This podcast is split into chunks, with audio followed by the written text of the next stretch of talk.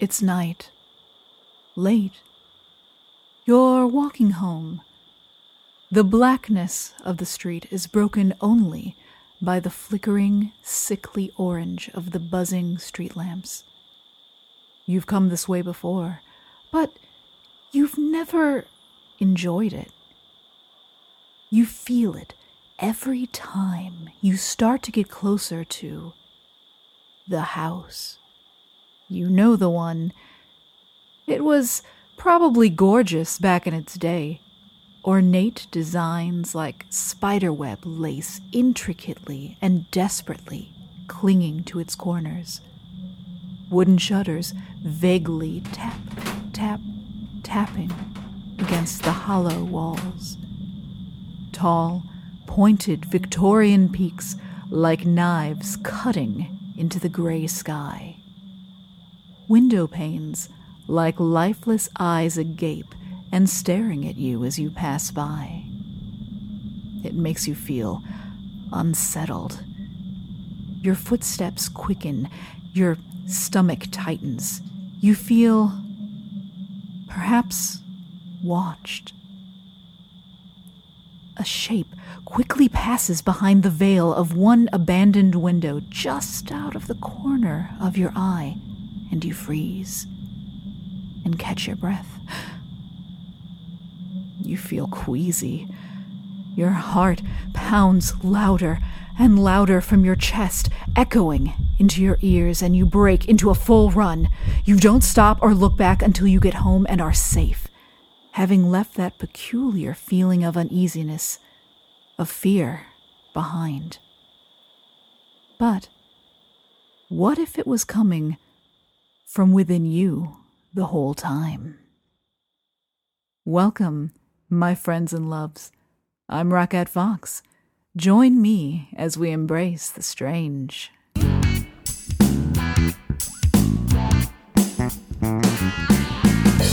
Dorothy, you're not in Kansas anymore. Just let that yellow brick road lead you to my door.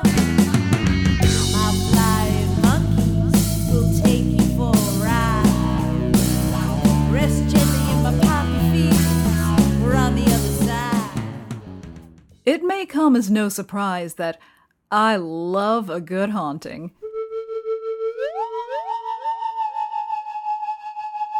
Ghosts and tales of the paranormal thrill me to the core, and I, for one, will be the first to admit that I am a huge believer in things unseen.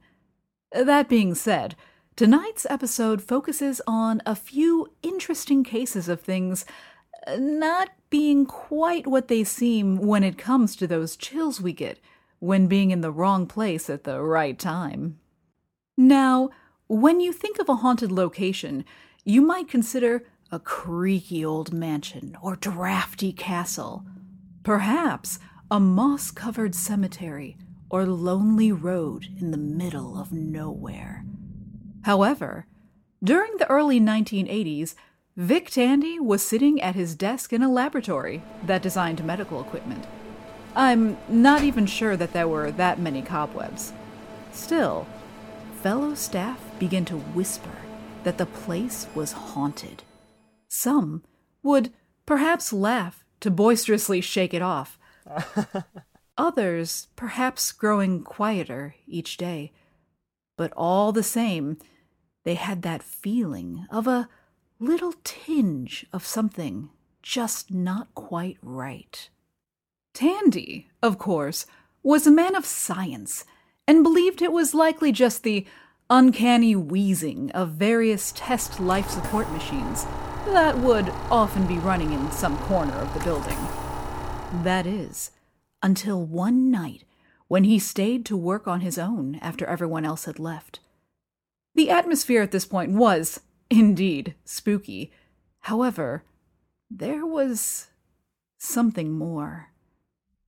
Tandy suddenly felt something deep within the fiber of his being that he couldn't quite pinpoint, as if his soul and body became slightly offset. The hair on his arms and the back of his neck stood on end, and He felt like someone was in the room with him. As the lab did use oxygen and carbon dioxide, Tandy decided to check the bottles, just to make sure none had been mishandled or sprung an unfortunate leak. They all seemed to be fine, so he tried to shake off his unease by grabbing a cup of coffee and returning to his office. Taking a deep breath, Tandy resolved to continue his work. Suddenly, he froze. That feeling of having someone in the room with him suddenly became a knowledge that someone was watching him. He knew that he was alone. He knew there was no one there. But in that moment, a single moment that must have felt very long, just at the corner of his eye, a hazy, gray figure softly emerged, beckoningly into view. He sat very still and very terrified. Slowly, Tandy building the courage to turn and look. However, when he finally did, the shape faded and vanished. There was no logic. There was nothing to support what he'd seen. So he did what any reasonable person would. Immediately went home. The next day, after an evening of rest and time away from the lab, he came back, as work demands, maybe not sure whether to feel apprehensive or question his previous experience. Soon enough, he was focused on his work once more, until he took a break to work on a bit of fencing equipment. Tandy was not only a man about the lab, but a fencing enthusiast. Buddy! And that night, he was attaching a new foil to a handle for a competition the next day. Using a lab clamp made the work much easier and quicker, and once the foil was won, he went to find a bit of oil to finish the process. However, upon his return, his eyes fell upon the thin, delicate blade, and a lump rose to his throat as he watched it violently shake up and down as if fighting to free itself. For a very brief moment, Tandy felt a tinge of fear return. However, it was soon replaced with curiosity. This was a physical manifestation. Something was causing this, and he was going to find out what it was. He knew more about metal than ghosts, so he decided to use that to his advantage. Vibrations like that would be caused by a sound wave. That was what made sense, so he went about figuring out what it was and where it was going. He clamped the foil onto a drill vise and slid it to various locations in the room, and discovered the vibrations became stronger at his desk and weaker at the side of the lab. This was only the beginning. Tandy went on to find that the frequency of this wave was 19 hertz and traced it to a newly installed extractor fan, the wave dispersing once the fan was turned off. The significance of 19 hertz is that it falls within what is known as infrasound, or beneath the range of human hearing, which starts at 20 hertz. So, if you're around it, you'll experience it without knowing it's happening. The significance of infrasound is what that experience entails. Vic Tandy, who, aside from being an engineer and fencing enthusiast, was also a professor at Coventry University, and Tony R. Lawrence, who taught at the School of Health and Social Sciences, also at Coventry University, published a paper together titled The Ghost in the Machine that delved into past research on effects of infrasound on humans, which included uneasiness, oppressive feelings, disturbances to the eyes and vision, changes to heart rate, muscle tension, and hyperventilation, combined, which can lead to panic attacks. All things that, if experienced suddenly and without obvious cause, could feel like, well, cause for concern. And indeed, there has been investigation and speculation on infrasound being used as a weapon by the government. Which one, you ask? Yes, is the answer.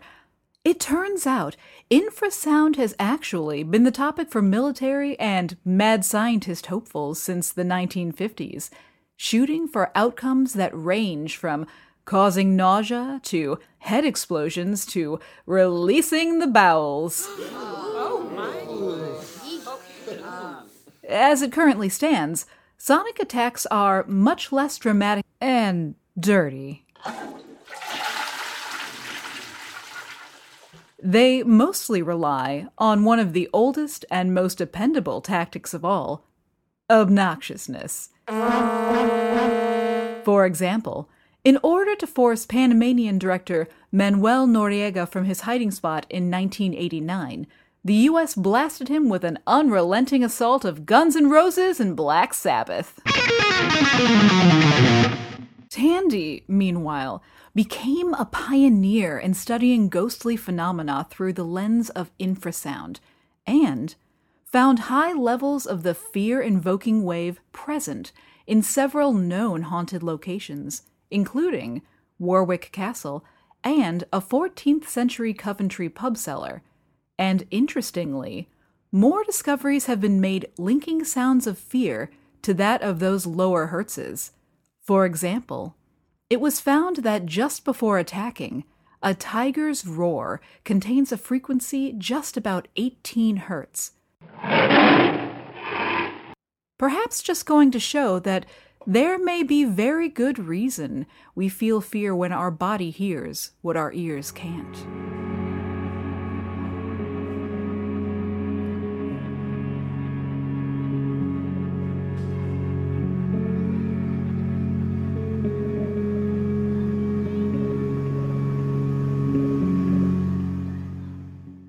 Like infrasound, there are other specters that slip by us unnoticed while leaving a distinct impression of terror in their wake. Imagine your home. Imagine it is a beautiful old house, set up exactly the way you want, filled with everything you've ever dreamed. It is a sacred place of comfort, warmth, and safety. But something has changed. It seemed small at first, barely noticeable, just a feeling.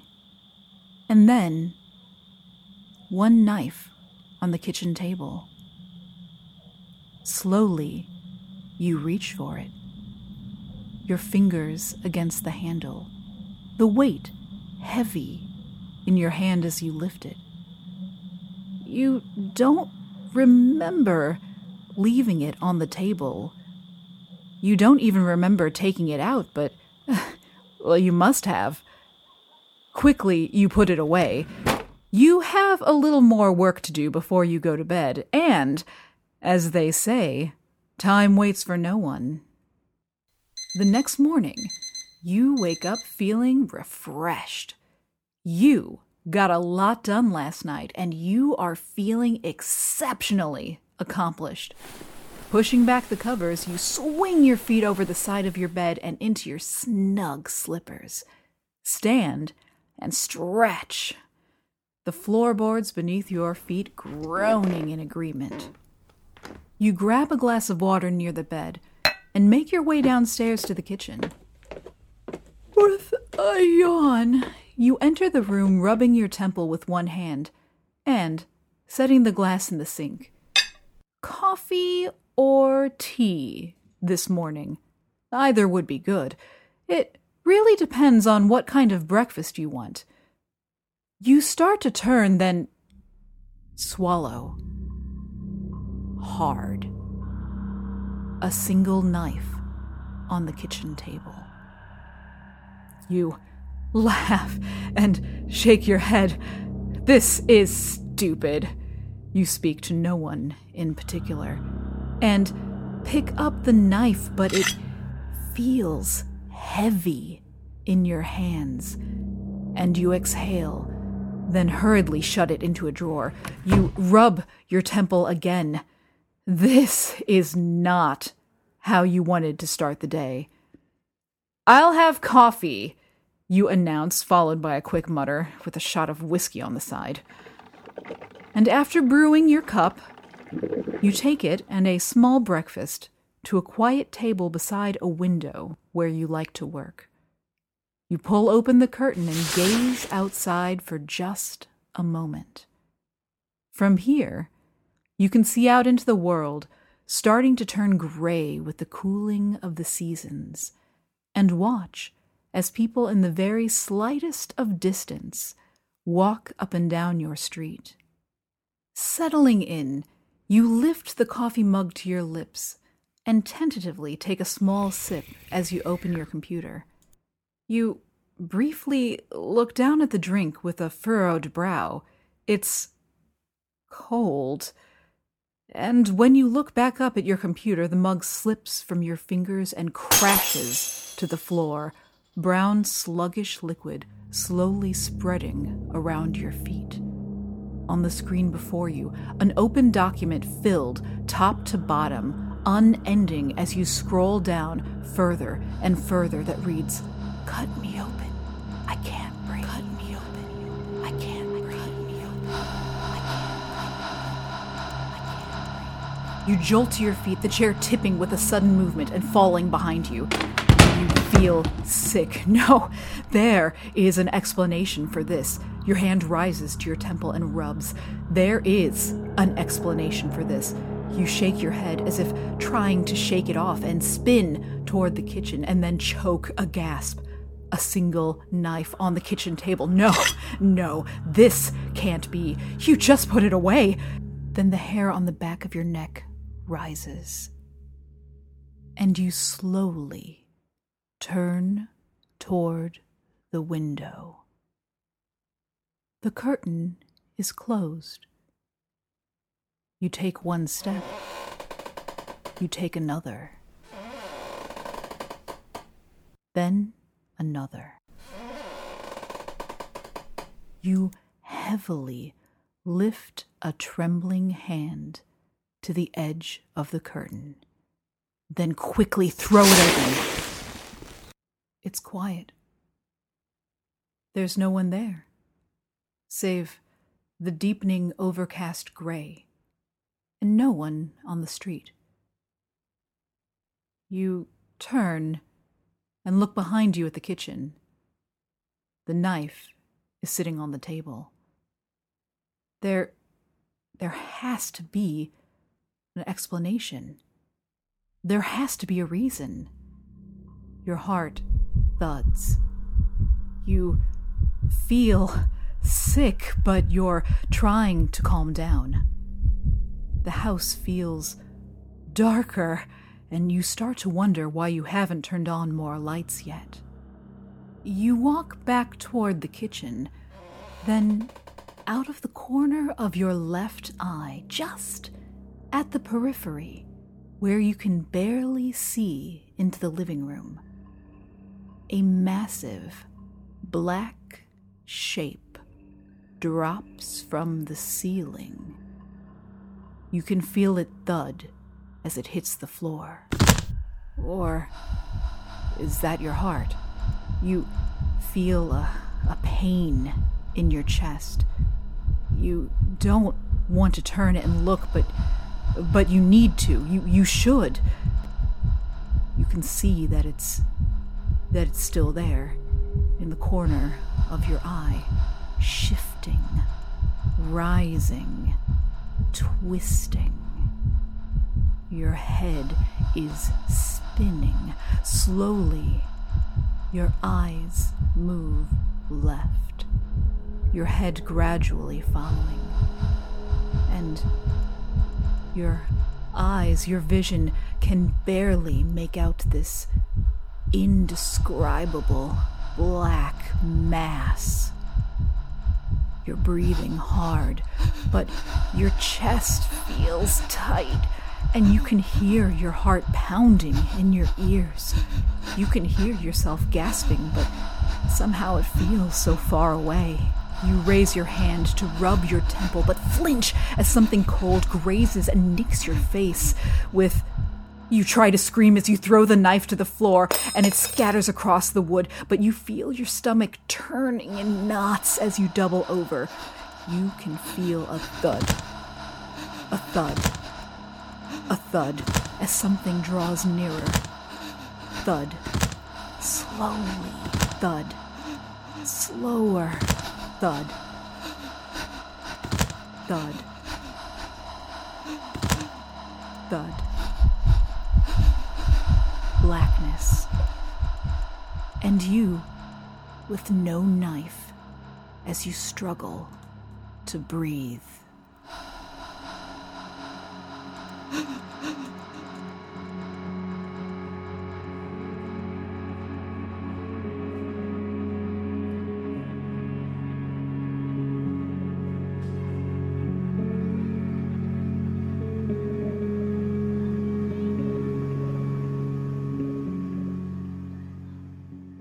This last piece was written by me, and admittedly different than a lot of the stories we normally share with Fantastically Strange. But the point behind it is relevant to our topic tonight, and an important one, because while I hope that it terrified, or at least thrilled you, it represents very real symptoms of a very real threat that can often be overlooked in cases of hauntings. Carbon monoxide poisoning. A very legitimate and deadly situation that is odorless and tasteless.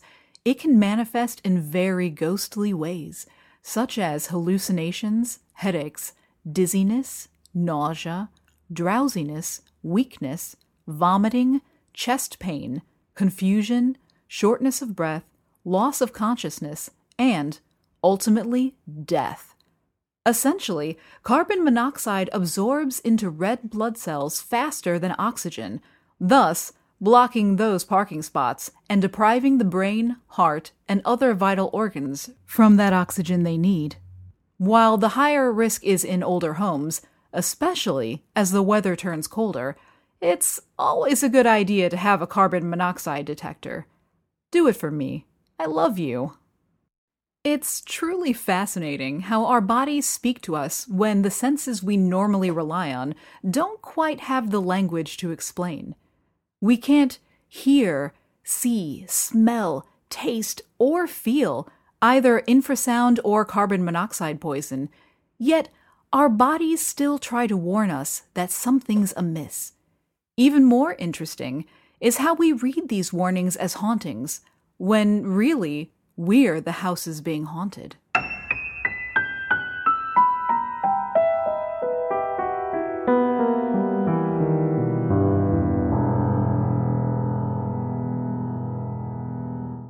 Now, normally, I like to present 3 stories within each episode topic. However, I got a little carried away and ran long. However, I will be releasing the 3rd story of tonight's episode on my Patreon, if you'd like to check it out, as well as receive early access to all episodes, bonus content, a la outtakes and the like, and other goodies from my other work. Visit patreon.com/Rakat Fox. We are all holy diamonds in the rough, so don't let these lies dictate who you love, 'cause the waters will. Thank you so much for joining me through the Fantastically Strange. I hope that you've enjoyed our journey. Come visit for a spell at fantasticallystrange.com and on Instagram at fantasticallystrange and Twitter at fantasticoddpod. If you've enjoyed the show so far, please let me know. Maybe even a follow, share, or review. I write, research, edit, and do all of the things myself, and am so honored to be able to bring you stories about topics I'm passionate about, and your ear means the world to me. If you do have any topics you'd like to see, any questions, comments, or just to say hi, email me at fantasticallystrange@rockatfox.com. All sources, music, and sound effects are linked and credited in the show info. The amazing logo illustration is by Constance Hermit, and the killer intro song, Hey Dorothy, is by Cruise Machine. Thanks again, and I can't wait to see you next time.